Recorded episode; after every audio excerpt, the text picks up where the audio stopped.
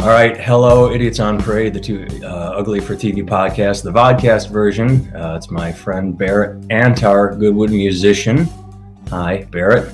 Hey, how are you, sir? I am well. I am Nathan Timmel, comedian. Barrett and I have known each other forever, and we yeah, talk a minute. And we record these conversations, and we've discovered that uh, very few people find them interesting. So take that. Actually, I got I just got a text from a friend who saw the one we did about music and wants to have a nice conversation with me, and I thought that was really nice. So I'm going to give him a call on my drive to Jersey today. Tell him to come on. I talked to him about we need more guests, and we do have a guest today. I'm going to bring in. Uh, I have good news yeah. and bad news. We, the good news is we have a guest. Okay. Um, the the neutral news is, you know how I always talk about my dumb high school friends? Uh-oh. Yes.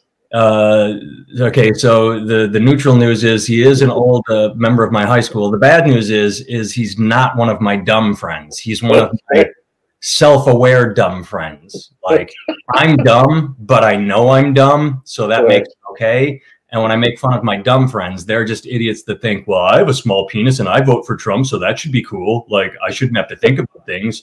Whereas I have a small penis and go, damn, I have a small penis. Maybe I should try and work on my oral skills or something to improve. And and he's more like that. He's more like dumb, but aware that he's dumb. So that's why I like okay. it along. Uh, bring him All in right. in a second. I wanted to talk to you for a quick second. Um, yes.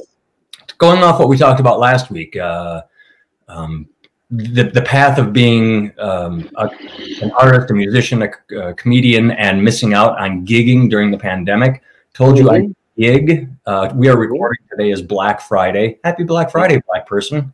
Is, is it a celebration of your culture? Is that what we're doing? Yes, that's exactly what it is. Okay, February wasn't enough, so we wanted to take a day after Thanksgiving. A sort of th- thumb in the eye of uh, indigenous people here. Not only I think today's actually Indigenous Peoples Day. I think no, yesterday's supposed to be there. No, wait, that's Columbus. They're trying to turn Columbus Day, and rightfully so, into Indigenous Peoples Day because yeah. Columbus was a fuck up. But anyway, so uh, uh, where was I going with this? Oh, I had a gig the day before Thanksgiving, mm-hmm. and. I, I had the greatest compliment after the show. First of all, it was it was a really fun show. It was a, I don't want to say panicked show because I never panicked, but mm-hmm. it was, I was remembering every joke right before I was telling it. Mm-hmm. I would tell mm-hmm. one joke and go, and in my head, just like having a good time saying, wow, they're laughing, I'm having fun. But in my head going, what the fuck am I going to say next? I can't remember my act. It is like riding a bicycle. You you don't forget, you remember. Yes. But it, there was no flow. Like my stories usually have a flow. And instead it was, all right, I'm going to talk about topic A. Da, da, da, da. Oh, now, oh, shit, I can't remember what B is. Well, let's talk about topic P. Oh, now I remember F. Let's go back. And and, and, and the audience doesn't know that I'm all over the place. I do. Right. But anyway, after the show, I had a guy come up to me, a grandfather. He must have been in his seventies, he and his wife, and said uh, he really enjoyed my show, and the compliment he paid me was, I think, something you and I talked about. He said, you said on stage a lot of thoughts I have in my head. Mm-hmm. I heard you say things I have thought, and I thought that yes. was really neat, and I appreciated that. And I told him, I said, thank you. That was really nice to hear, because that's why I do this. I've I've learned yeah. over a few years that I don't have original thoughts. Nobody really does. Mm-hmm. They're original to me. But then when I put them out to the world, what I'm trying to do is find connecting thoughts, make a connection with people. And mm-hmm. who else has some, and it was, it was neat to make that connection with this guy. Yeah. That's really cool. I mean, I think that, yeah, I think that's great. And I think that's ultimately what we said. I think that, at least for me, the art that I gravitate to most, particularly comedians and lyrics to songs and books, right? Like written things, I guess. It's always, it's generally something that resonates with something in my head. And what I yeah. really like is when somebody puts, they take a concept that I have that I've kind of scratched the surface on, and they go much deeper into it, which gives me new language to a new understanding of these things that I already know. I think that's kind of the point of art in a way, you know what I mean? Not always, sometimes it's just for good fun. But yeah, that's good shit, man. That's really yeah. cool. Well, so your gig was good? You had a good time? I did. I had a great time. Um, yeah.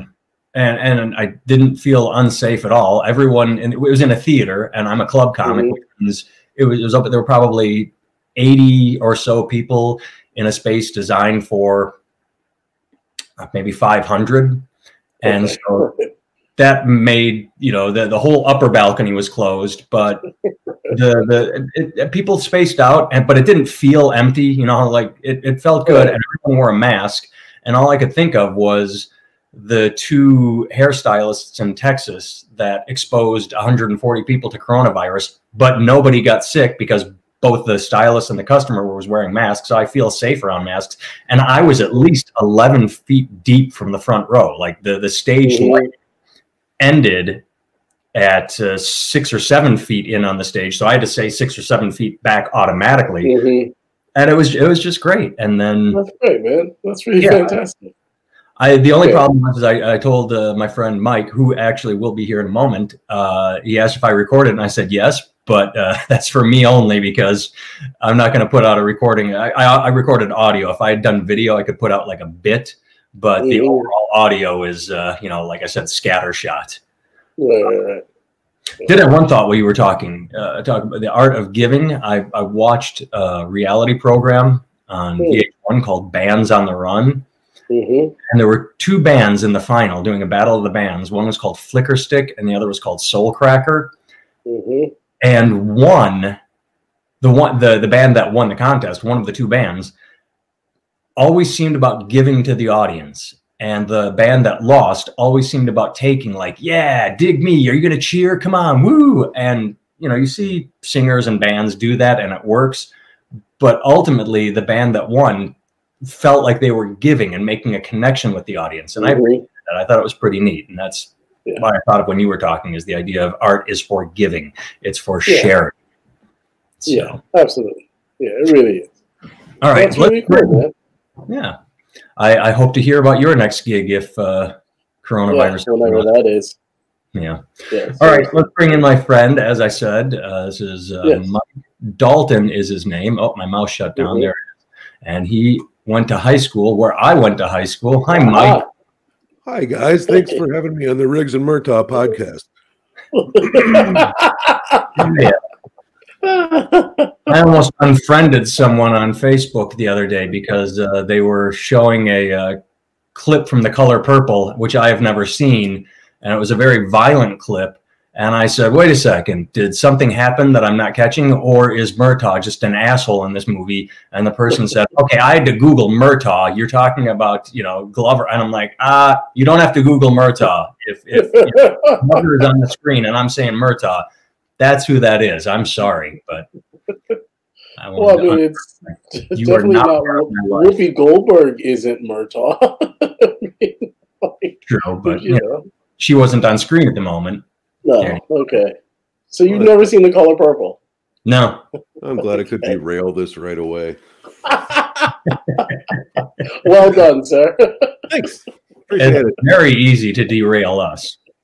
Oh yeah, it's. We're we're simple that way.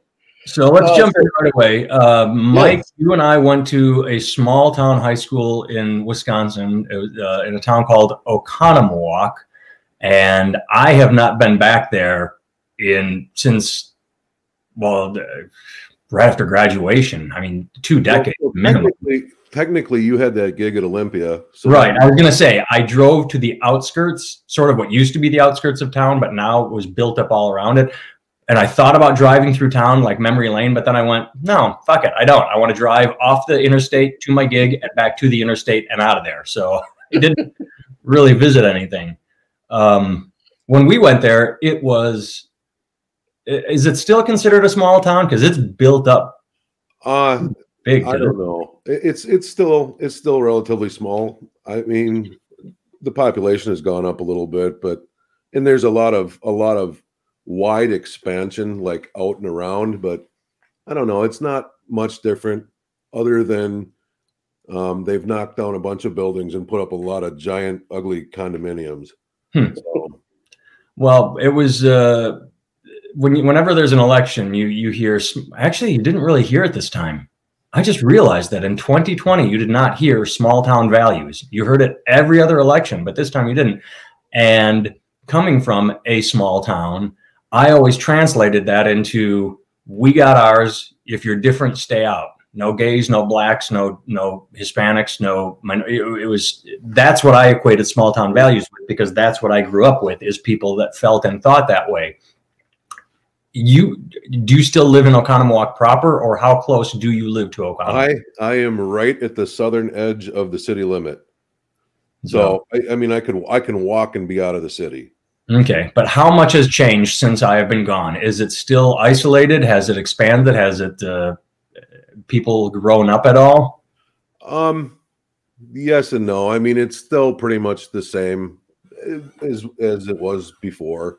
Um, I, I think there's a few more people who have, I don't want to say wised up, but it maybe expanded their views a little bit. Um, but yeah, it's still, it's still pretty much the same. I mean, it's sort of, and, and tell me if I'm wrong here, um, I guess a bedroom community, more for Waukesha and Milwaukee. It's, it's sort of not smack dab in the middle between Madison and Milwaukee. It's closer to Milwaukee. So it was a bedroom community. People would live in Oconomowoc so they wouldn't have to live around the undesirables in the city. They would go in, work in Milwaukee or Waukesha, and then hightail it out to Oconomowoc. It was part of the white flight of the seventies when um, yeah. white people left the cities. Yep. Okay. So that's where that mentality came from. Right. So let's talk about you then. What... Have you, were you, did you ever consider yourself, or would you have ever considered yourself looking back, someone that was, like, I moved to Oconomowoc already having experienced the world around outside me. So when I got there, I'm like, wow, these motherfuckers are really close-minded and racist and pretty awful. Did you grow up with that mindset and then shift, or early on, did you think there's something wrong with the way these people look at the world? Um, a little bit of a, a little bit of both. I grew up outside of the the actual city, out in the out the sticks, um, like out in farm country. So I, I, you know, when I was young, a lot of time was spent alone, reading books, using my imagination, whatever. Um, and I had some. I don't. I don't want to call my parents liberal, but they were. My mom was a music teacher, and my dad was a farmer. So it was. If you don't call them liberal, could you call them Mitt Romney Republican as opposed to Trump Republican? Um, I kind of, I kind of feel like I, I kind of Clinton Democrat as opposed to D O C Democrat. I yeah, they yeah. I just remember they were they were um, big fans of uh, J F K. Not so much with anybody after that. Uh, for whatever reason, I mean, you know, they didn't, they didn't like Nixon. They didn't like, they didn't really care for, uh, Gerald Ford, Jimmy Carter. They, you know, they kind of mocked him, and, and Reagan, my, my dad kind of lost his shit. He's like, is that the guy that used to act with the monkey? and, so, and so, you know, I, and it, it's not like they weren't serious about politics, but you know, they're they're just like, man, we, we just we just can't get anybody decent in there, right? right? And so, but I mean, as far as small town values and growing up, a lot of what you were saying, that you just get hammered into you, and and yeah. for a while, you know, I bought into some of that nonsense. So then, what do you think? I don't want to say converted you, but what opened your eyes? What what uh, allowed you to change? Because, and I'll, I'll use this as a, in twenty sixteen, a survey showed that the average Trump voter never moved beyond fifty miles from where they were born. So what you just said is that shit gets hammered into you, and then you never go experience the outside world or see differences or other cultures. And so you, and that's what I find with most of the people I refer to as my dumb high school friends. They just live this very simple blinders on life. And when we talk about anything other than politics, we get along fine. It's just that when we talk politics, and this is kind of funny, and I'll say this as a swinging dick, I tend to hammer them into place, and then they go away for a little while and then come back with a new approach. Like they'll they'll say something wrong, I'll show them how it's wrong. So instead of trying to defend it, they'll just disappear. And then a week later, they'll say, aha, what about this? And it's like, okay, that's wrong also. But they never change. They never grow. Right. Right. I would I would say um, up until maybe, I don't know what, two thousand five, I, I wouldn't I, I would I was I was leaning more towards the right than the left. But it,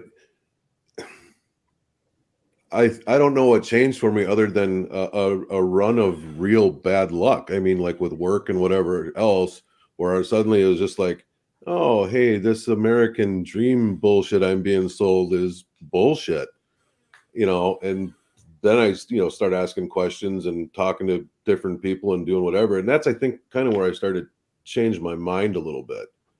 Like uh, I, I I can remember thinking to myself, well, I'll get back to that, I think, because I it just I would I would talk to certain individuals and I would ask them questions. I'm like, why do you believe what you believe? It, it, I think, Nathan, you were one of them, and and you know, you took some time to sit down and explain, well, here's why. Um, and I had a couple friends like that, and the, and I'm like, okay, uh, my old way of thinking isn't really serving me very well. I'll at least look into this. And the more I did it, the more I'm like, uh-huh. Okay, I get it now. Um, and I don't think a lot of, I, I can only speak for myself, but I, I think a lot of people that were similar and maybe still are just, um, when it comes to something like politics, because this is what I used to do. I would listen to the blurbs, and, and it's even worse now. It's just all sound bites all the time. But I would listen to stuff like that and think I had a grasp on what was going on, and and you don't. I mean, you can't. You know, you actually have to look into stuff and in different sources and whatever else. And you know, I, I think people around here, their research is ten minutes of listening to some kind of asinine bullshit and being like, yeah, I, yeah, that's it. But, you know, I would dive into stuff headlong. And and even if it was uncomfortable, I'd be like, well, I'm going to power through this just to see where this other person's coming from. And and eventually, you know, practice makes perfect. Well, I, I think that's I mean, how I managed to kind of, well, I actually swayed pretty far the other way into the left side for a while. And then I've kind of come back down, and I don't, I don't, I don't claim allegiance to either side now. So. But Barry, what do you think it was that, that gave you, like, you know, I'll say I've been in lots of small towns, played gigs in lots of small towns. And when I talk to white people, like one of Nathan's friends who's a comedian, like white people, and when, when I have conversations about race and things like that with some of my white friends, they always go, listen, man, I understand how racist white people are. You should hear the kind of things that they say when black people aren't around, right? Like, and I hear these stories all the time from white people telling me horrible things that other white people say about people who aren't white, right? And I go, but that's never my experience, because they're never going to come up to me and go, hey, man, I got a good nigger joke for you, hee hee, right? Like, that doesn't ever happen to me. Well, it I don't say it never happens. No, it hasn't happened. It hasn't happened in a while. It has happened, but not in a while, right? But here's the funny thing. I find that my experience in small towns has always been good, right? Like in every, like I hear all these horrible stories about all these racist people with their Trump flags, and I see the flags and I see the, all the stuff and all that stuff, right? But when I have a conversation with people, my experience is, I have I have to say that I experienced more racism in Boston than I did wow. in it's small Boston. Towns all around the country. Do you know what I mean? Like, like I'll, we'll play gigs and I'll be in a small town and people come up and they're very nice to us and they offer us places to stay. And I'm like, you know that. Four strange black dudes sleep in your house because you're because you like the band. I was like, what is wrong with these folks? Like, I for years thought white people were crazy because they would let strange band members sleep in their house. I was like, I would never do that. No matter how much I like the band, I'm not inviting a bunch of strange dudes to crash in my crib at all. And we, you know, I mean, I've toured in bands and that was like the norm. And I was like, wow, this is so strange. And I wonder, that being said, like, what is it about you and your experience that allowed you to be able to see that there was something wrong? Like you said, there was like some economic downturns and work and things like that, but like lots of people experienced the same thing you did and kind of doubled down on their lunacy, or not lunacy, they doubled down on their belief system. Why? What do you think made it so you didn't do that? Let me interrupt quick before Mike answers and say that that's mm-hmm. absolutely true. Um, again, studying elections, they, they've come out with a study of this most recent twenty twenty election, and areas that were hit hardest economically and by COVID in rural areas increased support for Trump. As, as like they actively yeah. said, wow, the guy in charge fucked me in the economy and let the coronavirus run riot across the country. Better vote for him again. It was the places that were more economically well off and more educated and not so hit by COVID, or that, that got it under control. The cities that that mandated masks and said stay inside, those were the places that went for Biden. But the, so it is, like you said, people, places double down, people double down on, on it's, it's like saying, okay, I've got uh, twenty showing at the blackjack table, hit me.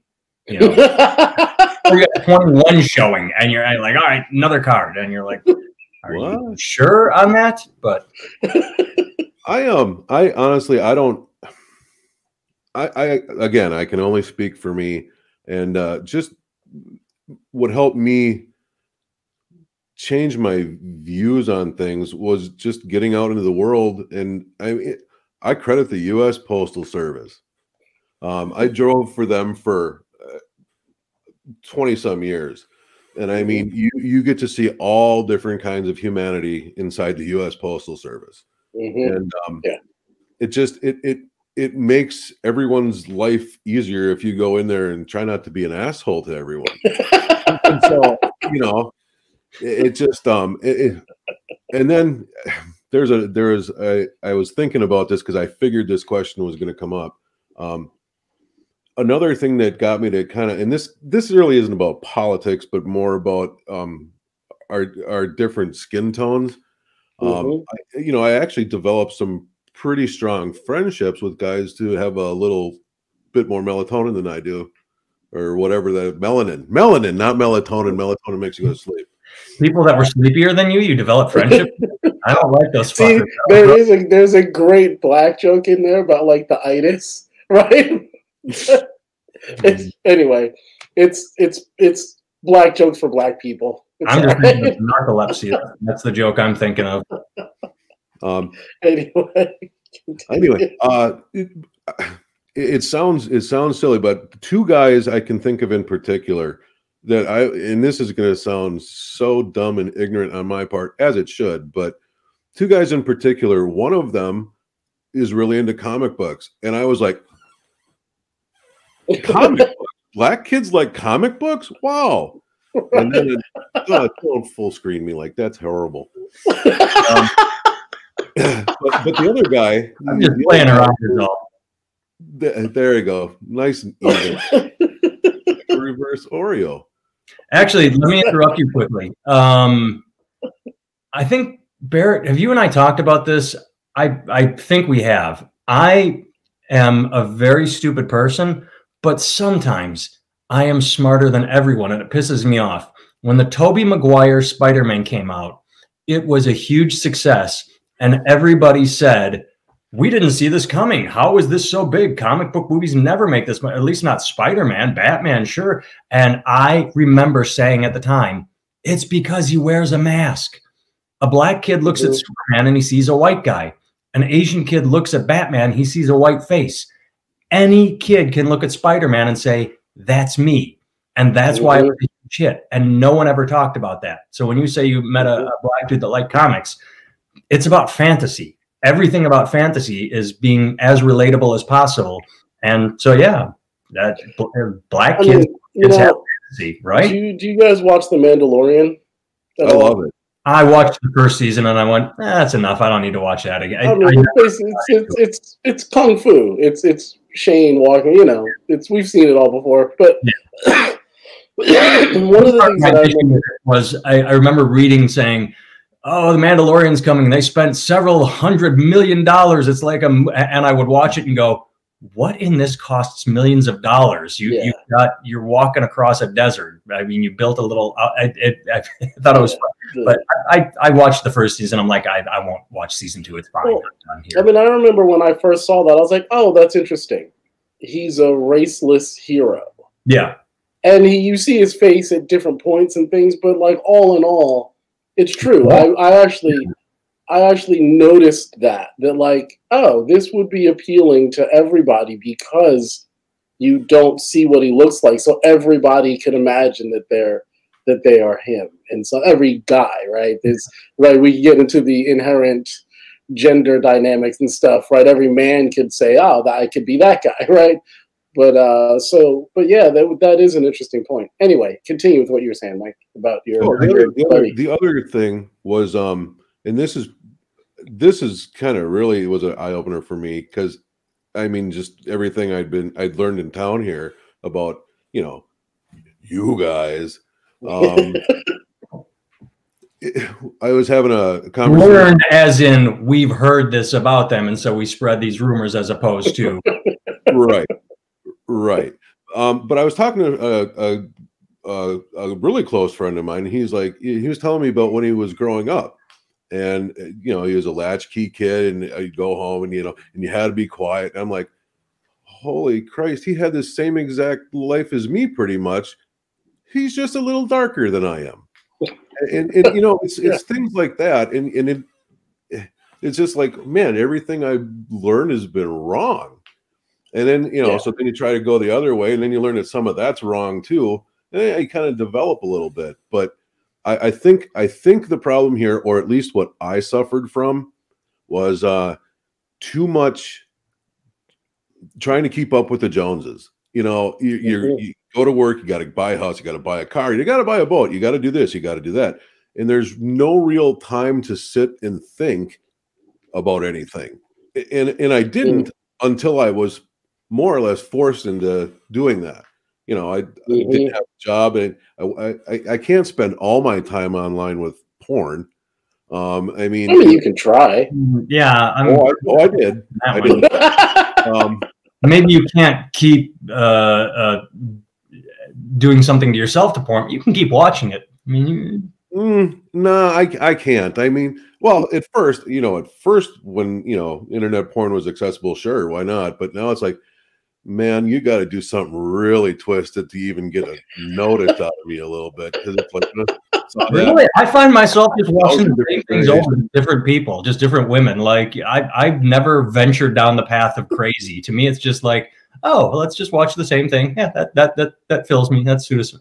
And and maybe it's because Barrett and I had a conversation a while ago where uh, Barrett, I don't know if you remember this. You said you were watching. You you noticed that you had started watching like chubby girl porn, and then chubby girls were turning you on because you're like you can condition yourself to like whatever you want. I'm like, well, I don't need to go down a path of crazy because I don't want to get stuck where I can't release if I haven't, you know, scratched that itch. So I'm just going to stick to the vanilla because that's, you know, train yourself to like it plain and ordinary. Yeah, I train myself to be satisfied with, with just the, the not bare minimum, but you know, just just nothing. Funny. You're funny. Yeah, I suppose that works. Yeah, I mean, I've had funny experiences with that, but all right, no, what were you going to say? I'm just going back to something Mike said about uh, expanding horizons. I, I discovered something sad about, um, and I know it's his fault, a, a wife of one of uh, someone, uh, because I we, we were out to dinner, and this is years ago, years ago, and I don't remember how it happened, but I remember being stunned because I, I, I said something along the lines of, wait, you don't treat Glenn Beck like a clown. You actually listen to him. I'm like, are you kidding me? And we had this conversation where I was sort of fascinated, like studying a scientific experiment. You you I found an idiot in the wild and brought him in, and he's going to talk to me about how people that spew nonsense are are believable. So his wife then, over the course of this past year, she would post these idiot stories, and she's a beautiful woman. I love her. She's a nice woman. Um, post these stories from Fox, and occasionally I'd message her on the side because I, I people don't understand this about me, but I really do know when and when not to start a public fight. Uh, people think that I just say whatever I want on Facebook, and it's like, no, I would not go onto her profile and shit start. But after uh, when she would post something that's complete bullshit, I would point it out to her. And over the course of this past year, I noticed, and this was just really depressing to me, she went from posting Fox to, what is it called? One America News Network. Oh, and the, the one that's not news. I mean, people talk about Fox being biased, and that's fine. But One America News is not factual. It is one hundred percent propaganda and bullshit. And I just, I, I would see it and like, why are you doing this? Why are you going? So there's the difference between Mike and expanding horizons and, and getting new information, and people who so desperately want to hold on to what they want to believe instead of the truth. And it happens on the left too. I, I'm not sure. I can't off the top of my head think of the, the bullshit news like like United Democrats or when they, they post propaganda too. But the right really caters to the, you are absolutely correct in your anger. Hold on to it. And It's it's just sad to watch that happen, and it happens in these areas more than anywhere else, I believe. Yeah, I have a – hold on one second. I'm sorry. I have to do something really quick. Um, Mike, jump in. Okay. Sure. Okay. All right. There we go. I just had to respond to something really quick that was I kind of pressing. Be big or make one of the big. Next Friday, you should make Antar the big screen. Um. All right. So here's what I think. Whoa, that's crazy. Um. Here's what I think. I think that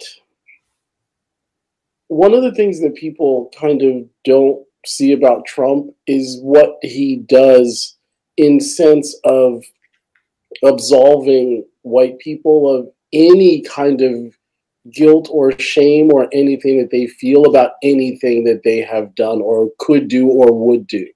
I don't really believe that shame is a functional tool to teach anybody anything. Like, I really don't. I don't think shame or anger or fear or any of those things are valid teachers for anything, you know, other than children, obviously. But like, but like, but like, but no, like, like, I don't think that those are valid things. But what I do think is a healthy amount of self-reflection.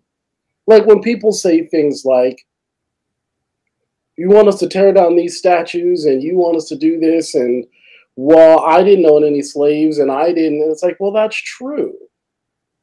But that, and while one doesn't have to feel guilt or shame for something that you personally had nothing to do with, I do believe that there has to be an honest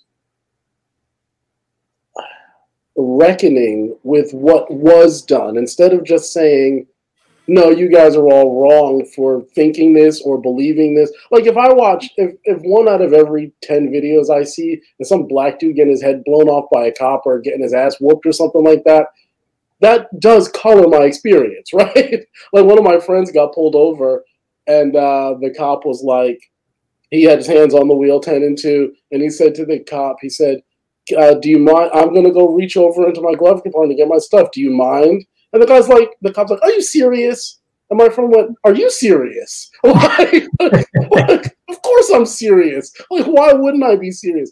Because now, listen, we could argue. I interrupt for a second. That's yeah. kind of on your friend, because uh, I've got, gotten pulled over twice in the past three years.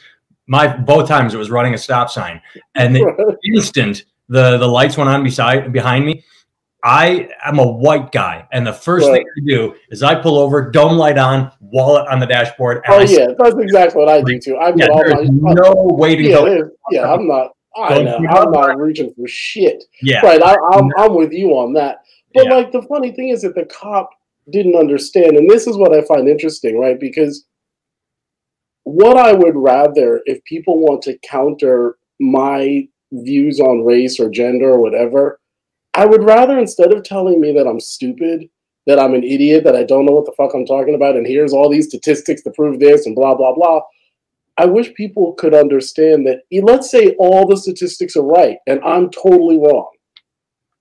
The fact that people can't understand why I think the way I think, given what I see on a regular basis on the news, be it biased or not, I find that hard to believe, that they don't understand why I believe the things I believe.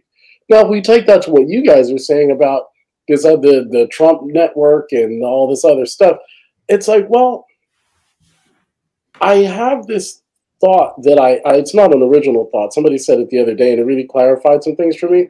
I was don't know it. Was it what? Was it Weird Al Yankovic? Did he say it? It was, actually. He did. He said, eat it. And that really did, that clarified a lot for me.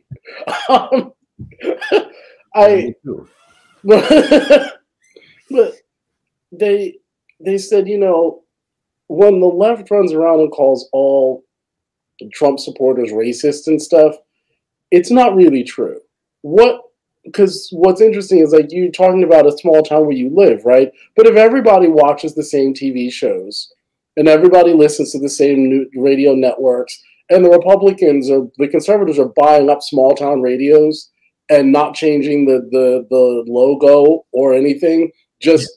slowly infiltrating their feed into it, so it seems like in the local community radio. Not yeah, like, but it, yeah, it's it's not community radio anymore. It's conservative no. run community radio, right? But like, if you're like, let's say you work at the post office, right, and you're a Trump supporter. And you go in, and your boss is a Trump supporter. He's a cool guy, right? And you go to get your hair cut, and the barber is talking about how he's Republican. And these are all regular people. It's not like it doesn't just come from the news. It comes from your daily interactions with regular people who are all also normal people who believe these things because they're all getting fed that. Because that's what I'll say about the Republicans in general. The Conservative Party speaks specifically to white people, whereas the Liberal Party speaks to everybody else. And so there's huge fractures within the right and within the left, because everyone's like, it's my turn now, it's my turn. It's like everybody's passing around the oppression ball, like, my turn now, I want to be the one who says that I've had it the worst. And I, it's, you know, and it's like, okay, well, we can't just do that. But I do think that there's something to be said for people not being bad people, just being misled, right? Like, I don't know this network you're talking about. The, what is it? One America Network? Yeah, O A N, I think yeah, it is. One America. I don't know anything about this, but that kind of stuff, to me, to me, that's the problem, right? Yeah. I think the problem is that we have a lot of people who are tailoring an argument and justifying the way people feel on one side, and the same thing on the other side. Because if I'm sitting around watching cops beat people, and somebody sent me something the other day of the Proud Boys rioting in D C, and I'm like, well, that didn't look like a riot. It looked like there was Antifa here and Proud Boys here, and they were fighting. That's what it looked like. It looked like a gang war, like a gang fight between two gangs. That's what it looked like to me. But not just uh, targeting the rights get to target white people, but they're just, maybe it's because they have such a laser-like focus that they're so good at messaging. Where mm-hmm. you and I have talked about this, Democrats are horrible at messaging. Oh, I mean, they work. say defund the police, and that scares all the white people, and as you said, yeah. a lot of black people. And yeah. it's just the the fraction of the left that wants that. And you and I talked about uh, Bill Maher's new rules the other week, and he said things you and I have, have verbalized between one another, where Trump won, not won the majority, but won over more Latino voters in twenty twenty than he did in twenty sixteen. And they asked a Latino uh, representative in the Democrats, like, how do we win you back? And he goes, okay, first of all, stop saying Latinx. That's some dumb bullshit. And, and it's it's messaging, because I hear Latinx and I think, what the fuck is this now? And, yeah. again, I want to use whatever's proper because I don't care. It's not like I'm going to stick to, God damn it, you're colored because that's what we call you as colored people, you know, like, or whatever. I'll use whatever is, is appropriate, but don't change it for the sake of changing it. Change it because it was wrong, not because Latino was offensive. Latino was never yeah. offensive. Uh, yeah. The idea that you're being more inclusive is a bit, um, word I can't say, begins with R. Retreaded? Mm-hmm. As a retread what, tire, you should just buy a new tire. Yeah, that's what one of my, one of my friends called, one of my, my cousin called Biden retread. That's what she said. He's just retread. I thought that was pretty funny. Oh, man. Yeah, I mean, I, I, I will say, here's what my, we always get to this point whenever we talk about race and all this stuff. My feeling is that if I look at people like you, Mike, and I see what you, what you're like, well, here's what happened. I met some people. It's basically what happened, right? You met some folks and you went, oh, all these things, like the whatever racism you had was purely theoretical because black people are really only thirteen percent of the population and white people are like seventy percent, and black people pretty much live in in coastal areas and places down south, right? We live in big cities, like, you know, like things like that. And in the middle of Milwaukee, when I was there, when I was out for your wedding, Nate, there's no there's no black people there. Like, I didn't see any black people. No, black, Milwaukee, there are black people. When you visited me in Milwaukee. In Milwaukee. Right. I saw black people in Milwaukee. When I came to Iowa, I was like, yeah, there's no black people out here. And so there's no experience with anybody black. So all, so your only real reference for black people is media, mm-hmm. right? It's the news, the music, and movies. And if you watch movies, even the liberal movies are somehow just covered in just stereotypes. And so what what you did is had a real experience with real people and went, oh, this kid likes comic books. Holy shit, so do I. And you guys could sit and geek out over shit that, that you wouldn't think you would because you've never seen a black dude on T V with a comic book collection. Exactly. But almost every black person I know has a comic book collection of some sort, you know what I mean? Or fantasy books or anything like that. You know what I mean? It's really interesting. This yes, you might, in the back. This might sound odd, but... I think I can't remember if I said this at the beginning or if this is something I said to you before we started recording, but what you just said is how I, yeah, I was talking. Okay. Yeah. I think it was before we recorded. I might've told Mike, I have uh Republican idiot friends that I talk about, and I call them my friends who voted for Trump. And yeah, we get along great when we're not talking politics. If we talk yeah. football or about our kids or about is like, we do have more in common than we have apart. It's just that when we focus on this narrow, and here's the part that, that we, we don't get along. We focus on the narrow. And the, and the one thing that, that I think gets lost in the argument is everybody does want what's best overall. It's just that we have these wild differences in ideas on what is best, and facts prove some of them true and some of them false. And, mm-hmm. and, I find it interesting and sometimes sad when people want to tout their ideas as best when they have been proven factually untrue. Yeah. About I, economics, for instance. Yeah. yeah, like trade wars are easy. We're going to win a trade war. Oops. We, we the, you know. But I, I think it's what you said about people who you'll you'll prove something they say wrong, and then they'll come back the next week, and then they'll have a new argument for you. Right. It's, but I think it's because... I, I, an argument about a new subject. They don't right. approach the same subject because they were proven wrong on that subject. Right. They just but, go sideways.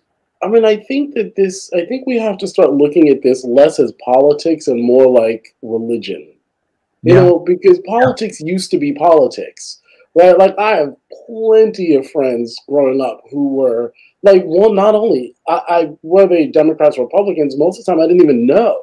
Yeah, like I had no clue what people's allegiances were, nor did I care, because it didn't actually matter in the context of my relationship with them. Like I didn't give a shit if my boss was a Republican and voted for whoever.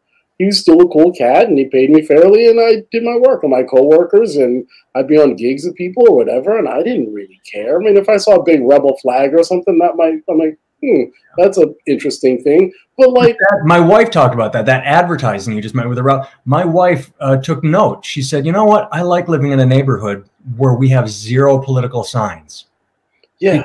And I've never wanted one on my lawn because I don't want to advertise who, it doesn't define me how I'm voting, you know? Where where I live now in Philly, everywhere, it's Mount Airy. Uh, so it's not the city. It's like the suburb city. Like it, it's like, it's like Princeton, if that means anything to people in New Jersey. Right? I, I know where Princeton is, but that's New Jersey, not Philly. Right. So you threw me for a no, second. But, but, but it looks like, it, it reminds me of Princeton or, you know, something like that. Not like okay. the city proper.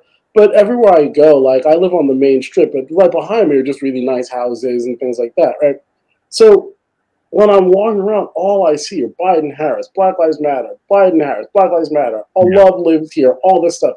And at first I was like, oh, that's really cool. I feel really, I feel like I live in a pretty liberal place. And then over time, I was like, is this just overkill? Like, do I need to see a sign on every single person's lawn, right? And then I'd see a bunch of Trump Pence things and Blue Lives Matter. And I'm like,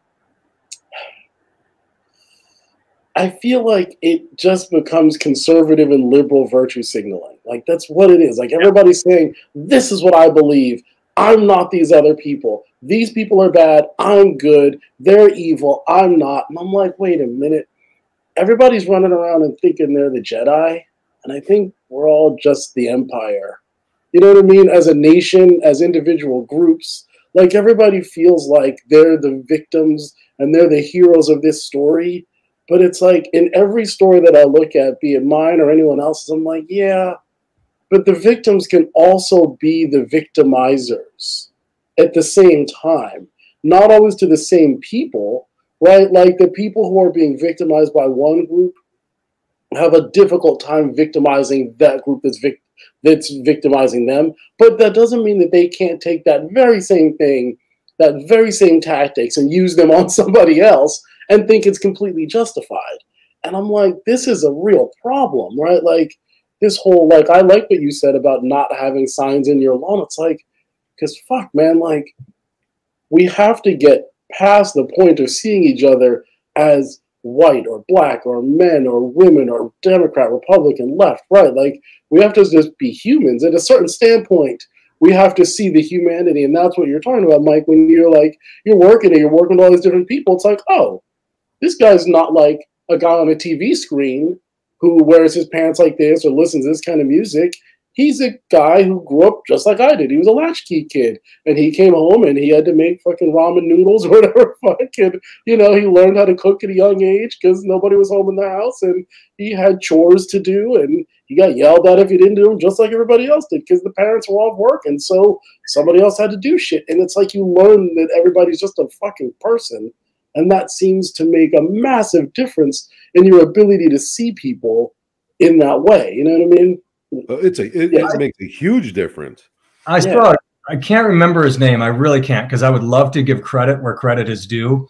But there was a Southern open mic comic in Los Angeles that I saw, and he had, he told I thought the best joke because he had an accent, which I can't do accents, so this is over the top. But he got on stage and uh, he said, "Yeah, I got a Southern accent. I'm from the South, and people always think, oh, he's from the South. He must be racist."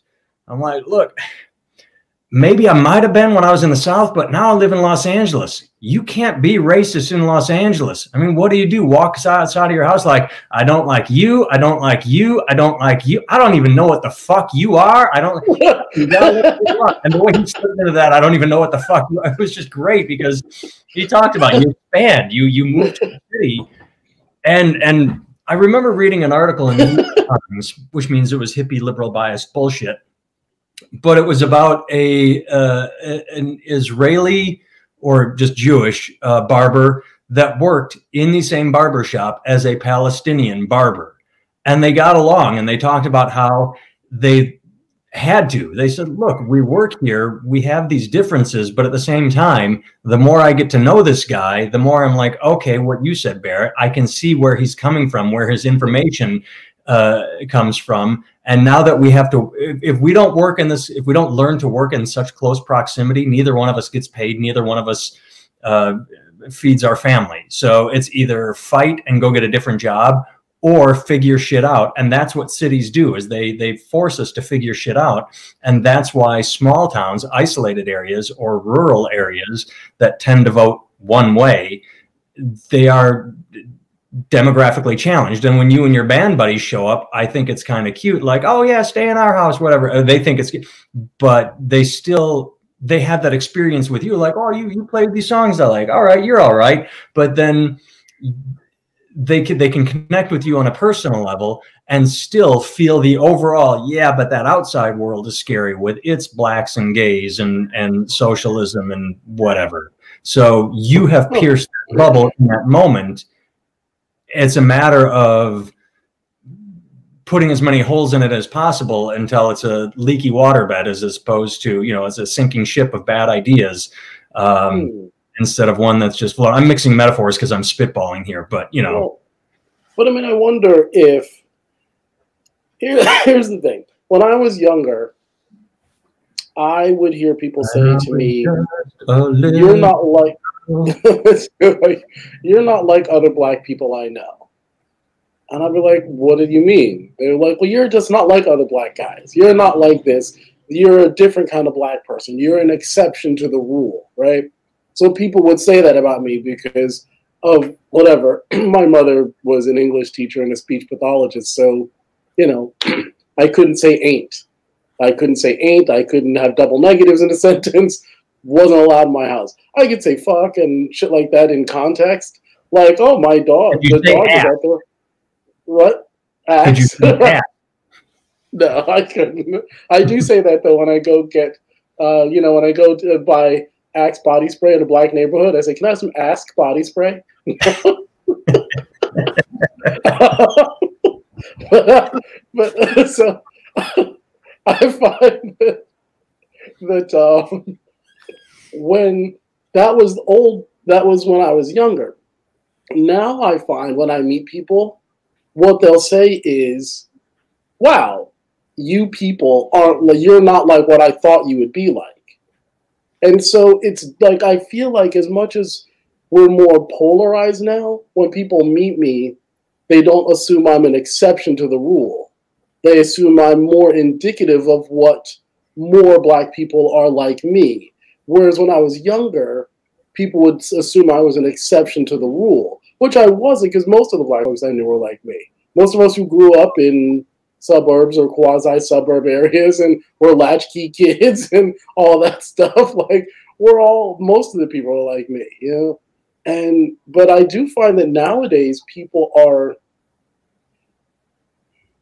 like, they have an experience like what you're talking about, where you're working and you meet somebody who likes comic books and you don't assume he's an exception. You go, oh, here's something that I didn't know about this type of these type of people.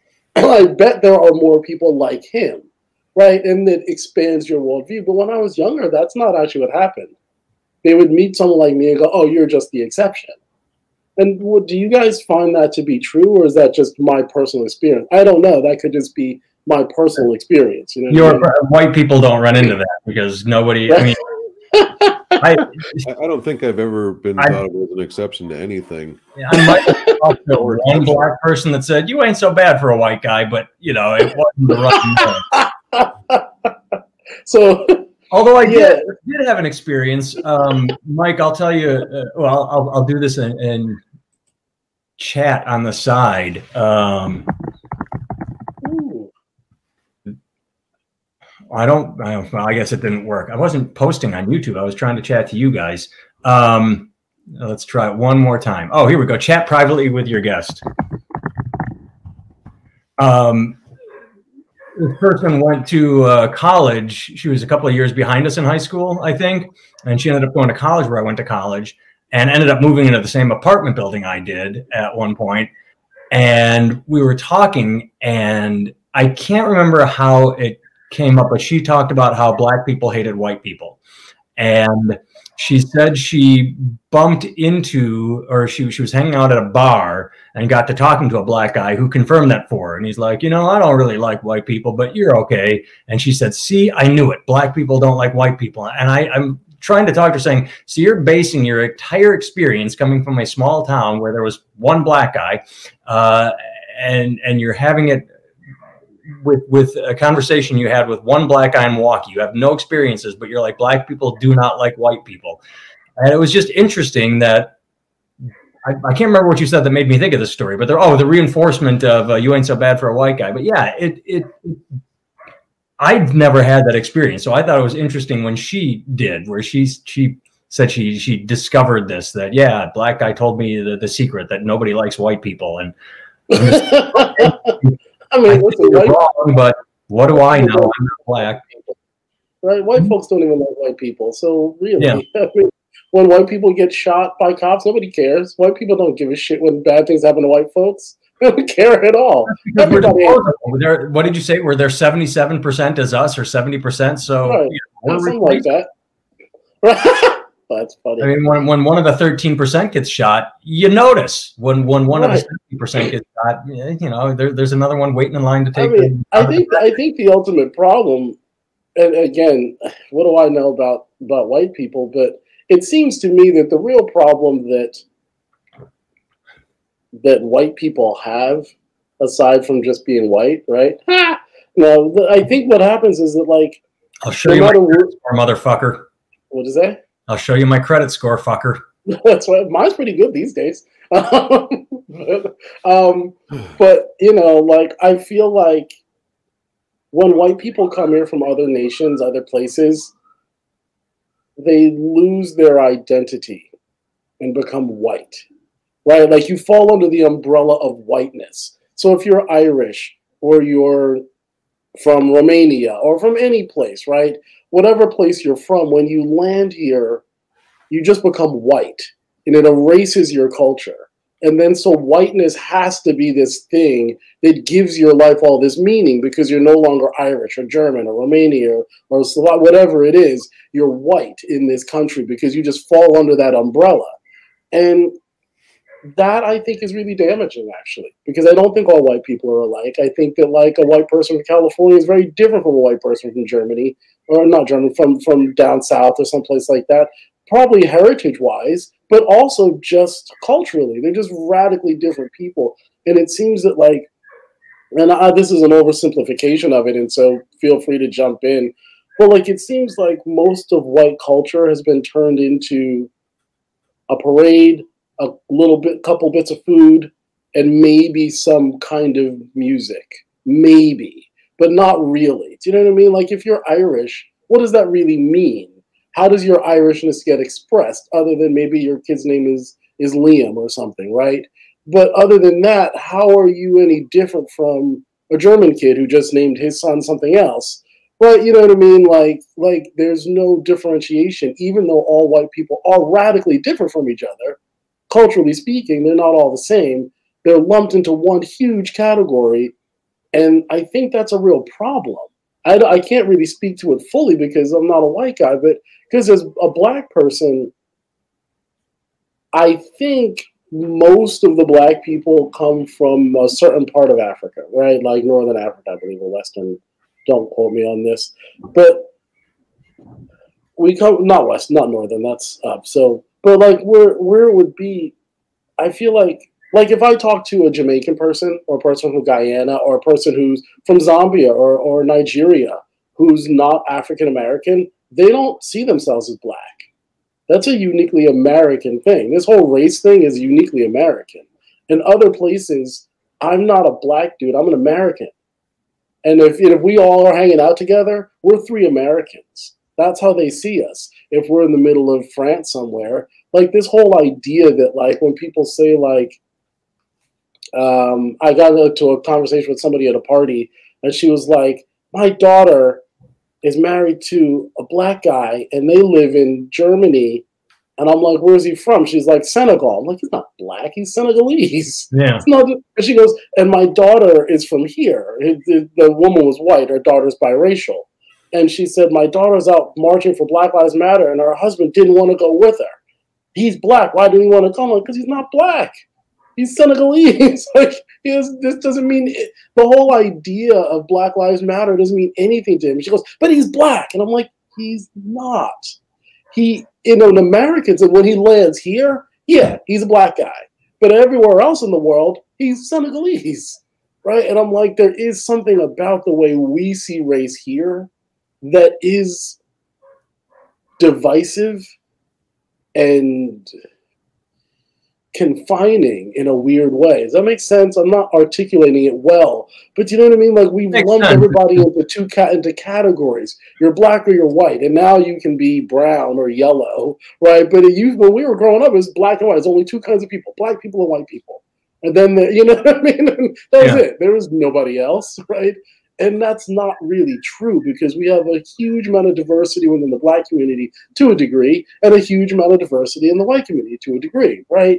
Even though we might all get treated the same, it's not really culturally true. Does that make sense? Again, I'm articulating it really badly. No, you do making sense here? I don't have a response because you're making my head hurt, right? Because I'm, I'm I, uh, I mean, the, the, this is cheap, and I apologize, but the only way I can, re- the only thing I can relate it to is over the past four years, and I can't go past four years because I think it's a new phenomenon where I have at times, and I'm not bothered by it, I'm mildly annoyed, but it's also like, okay, if this is the cross I have to bear, ooh, poor me, you know, the, this is the worst thing that I'm ever having to deal with as a white guy.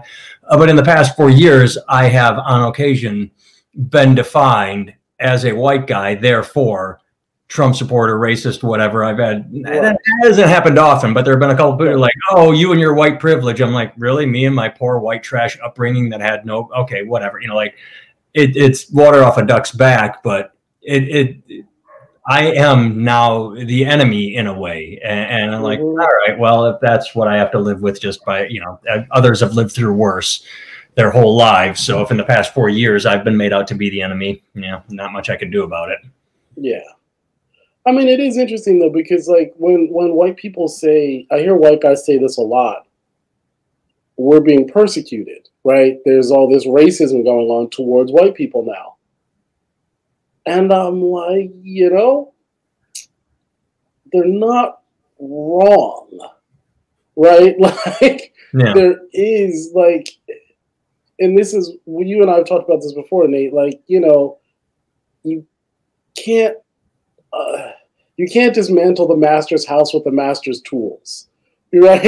And if like, if we've all learned this really shitty way of being with each other, we need new information because like, and again, I could be misquoting this because I didn't see this. I heard this from people criticizing it.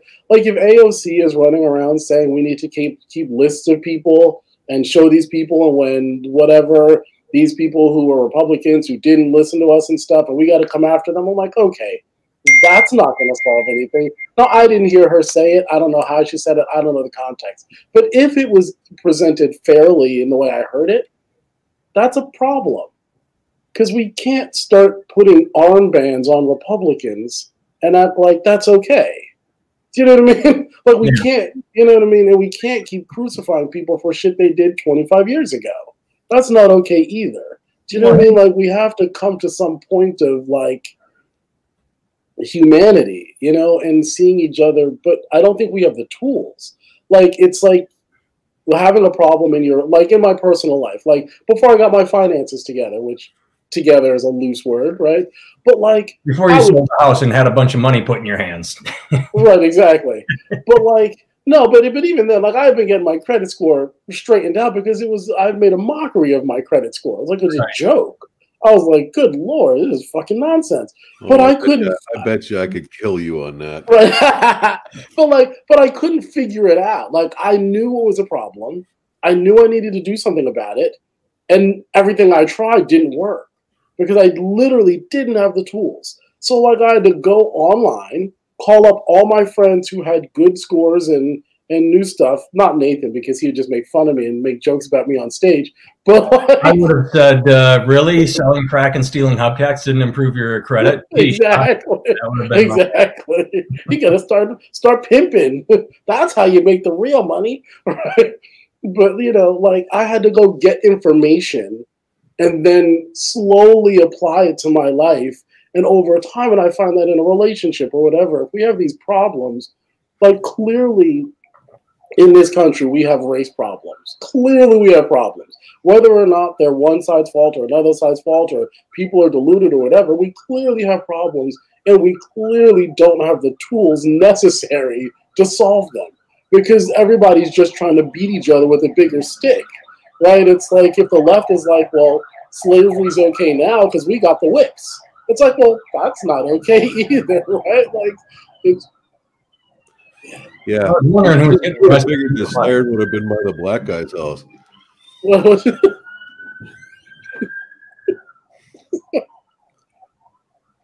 Yeah, wow.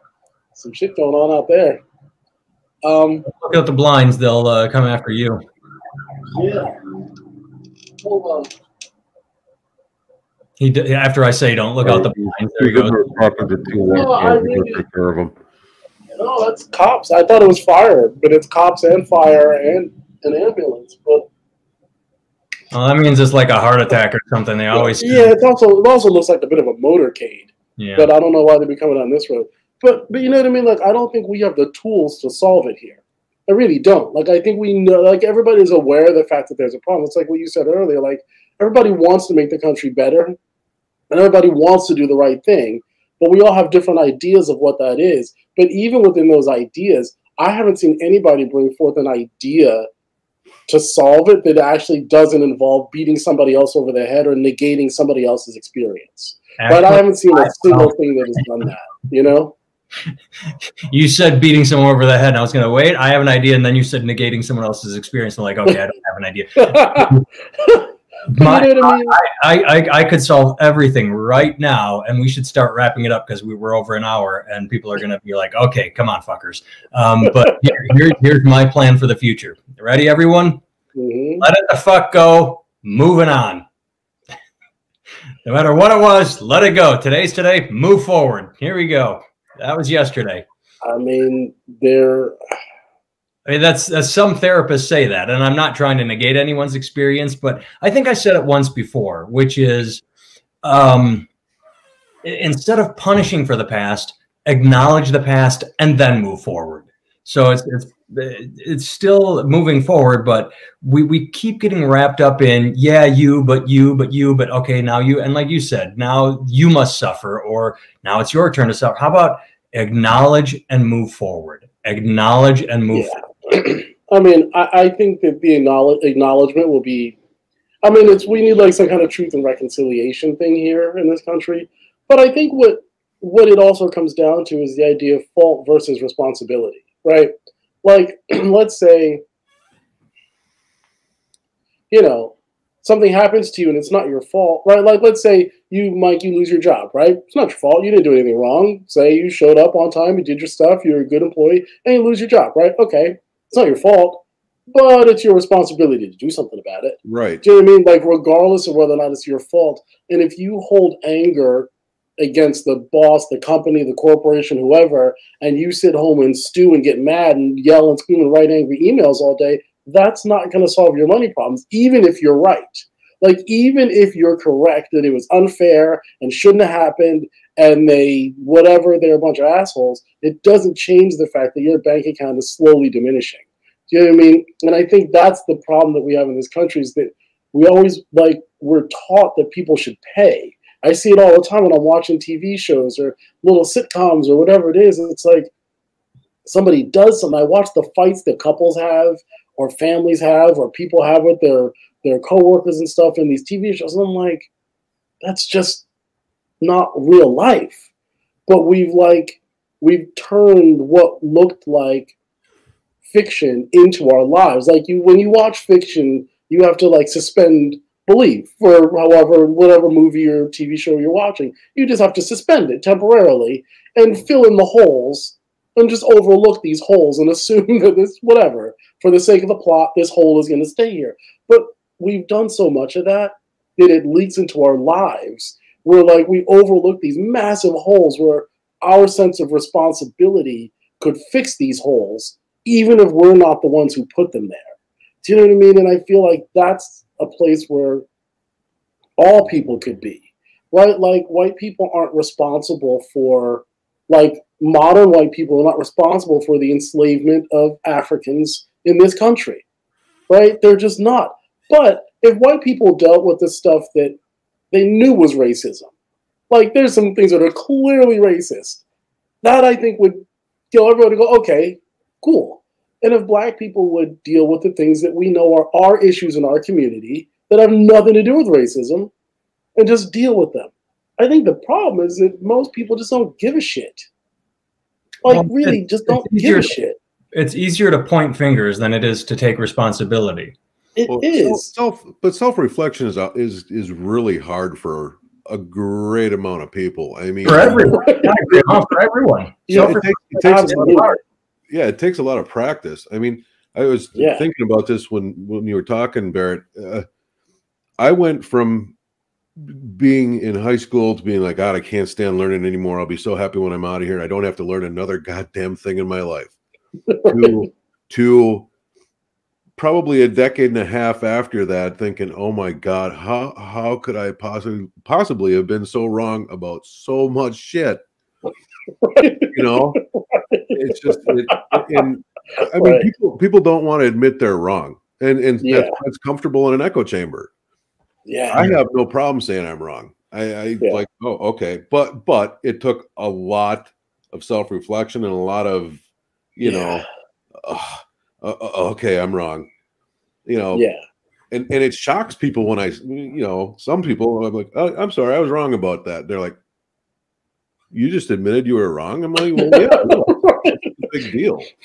It diffuses an argument. Somebody wants to argue with you. You go, oh, sorry, my bad. I'm sorry. What do I need to do to make this right? They're like, what? Like, they didn't even know how to handle it because they're so geared up for a fight or something. Like, it's hilarious. No, it's true. I think seeing ourselves objectively is arguably the hardest thing that we can do. And if we don't trust anybody, like, we're taught not to trust anybody and we can't see ourselves objectively, that puts us in a pretty shitty position. You know what I mean? Like, we can't, like, who do you trust, right? So, right. yeah, interesting shit, man. I think wow. it's a, a good way to close this by yeah. sort of saying that's a good statement, is, is the more objectively you can see yourself and the more you're willing to admit you are wrong, I mean, and but not wrong for the sake of wrong. We, I could go down another path with something. I mean, misinformed, mis, mis yeah. you know, you're, you some if some things aren't wrong, they just yeah. need to the thoughts need to be evolved. Yeah, that's all. Like when you said you got out of high school, you didn't want to learn anything. It's like, well, your thoughts might not have been wrong in high school. In high school, they might have been appropriate, but in the real world, you can't live by high school rules. Right. Do you know what I mean? Like, your thoughts have to evolve, even if they don't change, they have to evolve with the, with your age and your social situation, you know? Yeah, it's interesting shit. All yeah. Right. Well, Mike, uh, I don't know. I'll, I'll do it in this order because uh, I know that I can say, hey, everybody, antar goodwin dot com. And mm-hmm. because he is the musical director mm-hmm. of the Katie Henry Band, katie henry music dot com. Visit mm-hmm. those sites. I can mm-hmm. also say, I am at nathan timmel dot com, and you can find me on YouTube. You can find my albums on Spotify and Apple Music. You can stream them. You can find my books on Amazon. And here we go. Mike, years ago, you used to keep a blog. Do you promote anything these days? Do you Have you written? I used to ha- – I, I stopped. I feel not guilty, but I used to hammer at you like, hey, when are you going to be writing again?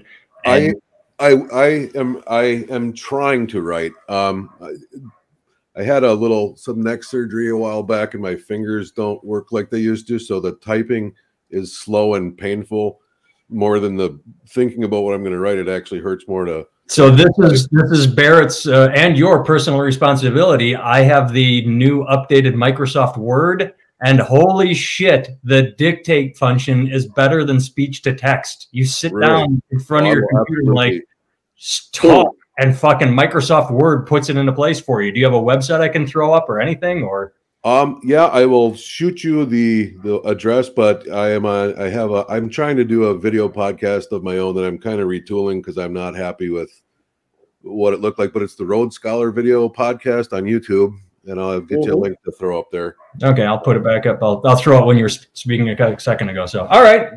Yeah. Nice. Nice to meet all you, right. Mike. Nice to Good meet shit. you too. Is it, do I call you Barrett or Antar or Goodwood or Hey either, you or either is fine. You know, I think we mentioned that once, is everyone calls him Antar, but me yeah. and my sister, because he said, oh, I'm Barrett Antar Goodwood, and I just went with the first name, and then I met all his yeah. friends, and they call him Antar. I'm like, well, you know, I've I mean, when I, when I got to college, they put your name on your door so you know which one is yeah. yours, and my first name is Barrett, and my middle name is Antar, and so people started calling me Barrett, and I was like, oh, let me give it a shot.